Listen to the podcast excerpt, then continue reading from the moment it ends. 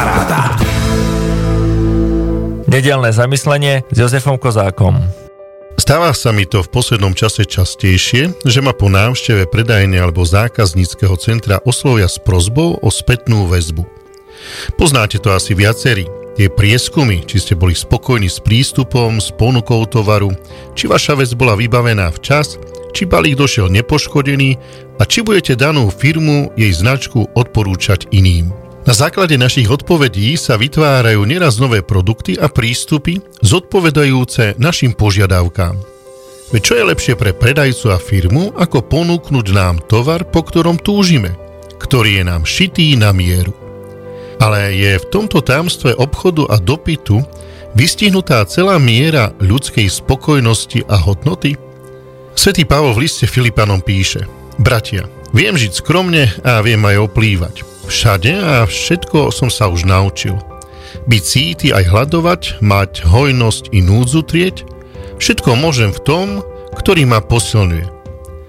A predsa ste dobre urobili, že ste mi prejavili účasť v mojom súžení. Pavol nám naznačuje, že uspokojenie jeho hmotných potrieb nebolo dôvodom miery jeho radosti.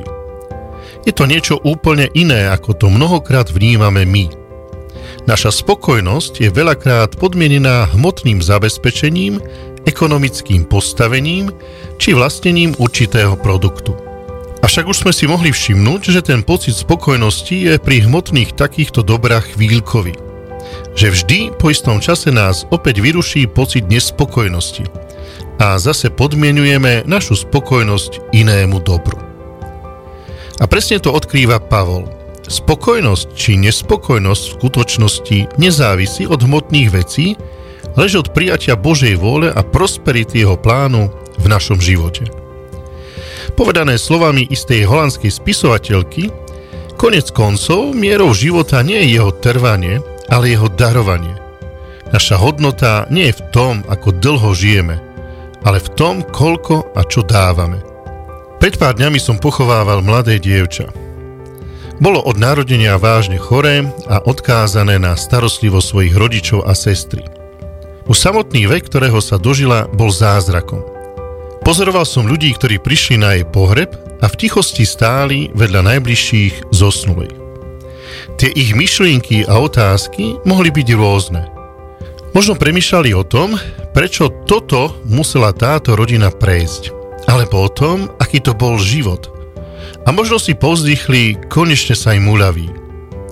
Moje otázky pri jej rakve boli iné. Na čo som sa ja narodil?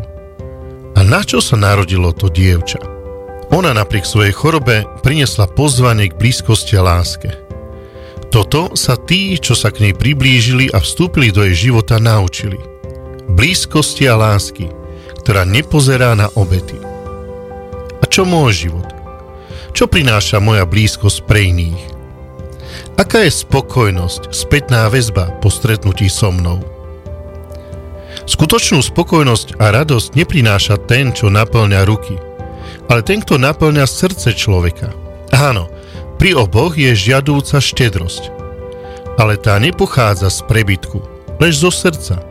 Zo srdca, v ktorom je Boh. Počúvali ste 62. časť nášho podcastu s názvom 216. Prijavoval sa nám kňaz Jozef Kozák.